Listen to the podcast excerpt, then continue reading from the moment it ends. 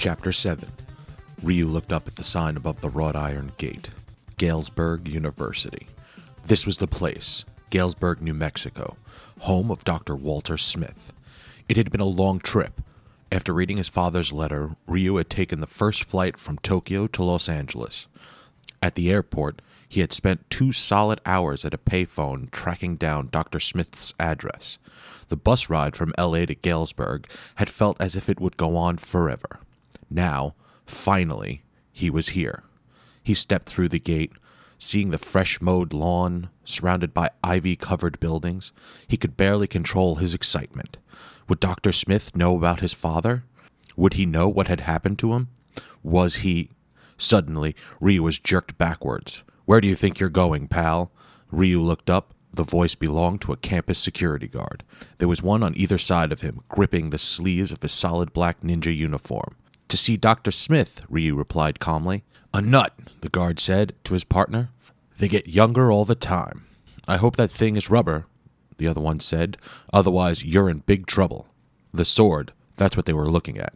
Ryu laughed. No, no, you don't understand. This is an ancient ninja weapon. I'm not going to use it. It's for Dr. Smith's archaeology project. Go ahead and call him. Tell him Ryu Hayabusa is here. He'll let me in. The guards exchanged an uneasy glance. Look, kid, the first one said, I don't care if you're Bruce Lee. No weapons on campus. Besides, the second one added, he isn't here. Where is he? Ryu asked. None of your business. Ryu could have created a scene. He could have battled the guards and won easily. But in a situation like this, it was best to use your head. Nodding politely to the guards, Ryu turned away. He checked his watch, which read 115. If Dr. Smith really wasn't on campus, chances were he'd be having lunch somewhere. He walked a short distance to the center of Galesburg. Its main street had a few small stores, a bus stop, and a car wash. At the end of the street, separated from the car wash by a narrow alleyway, was a restaurant called Jay's. Rock music throbbed from the windows of Jay's. It didn't seem like the place for a distinguished professor, but you never knew. When Ryu walked in, he felt bombarded by sound.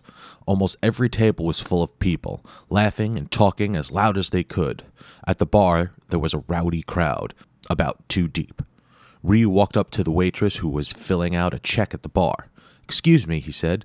Have you seen Dr. Walter Smith here? He's a professor at the university. You just missed him, she replied.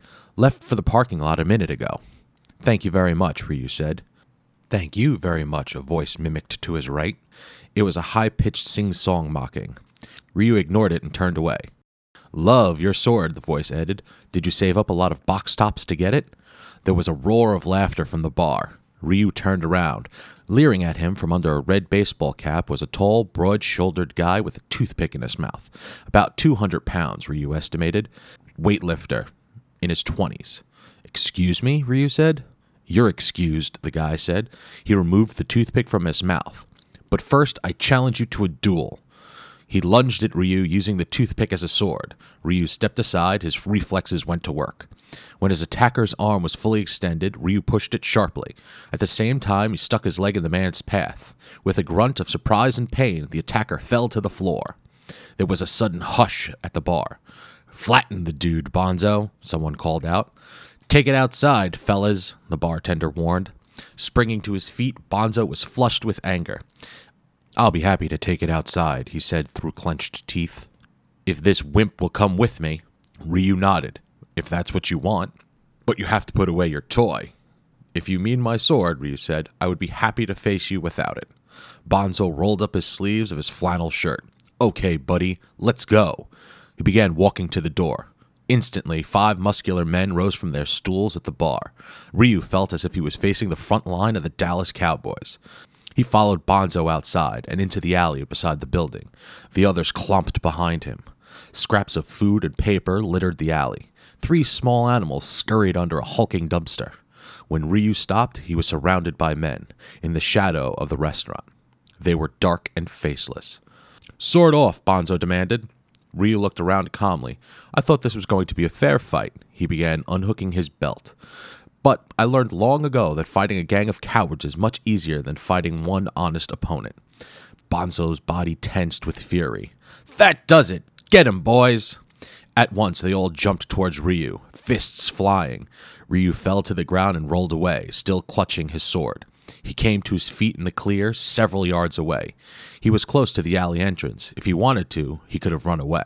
Instead, he faced his bewildered attackers and said, What would your coach say about that move? Snarling, they ran towards him. Stop! A voice suddenly shouted from behind Ryu. The men all obeyed. Their eyes were wide with shock. Ryu spun around. He came face to face with a beautiful young woman, not much older than he was.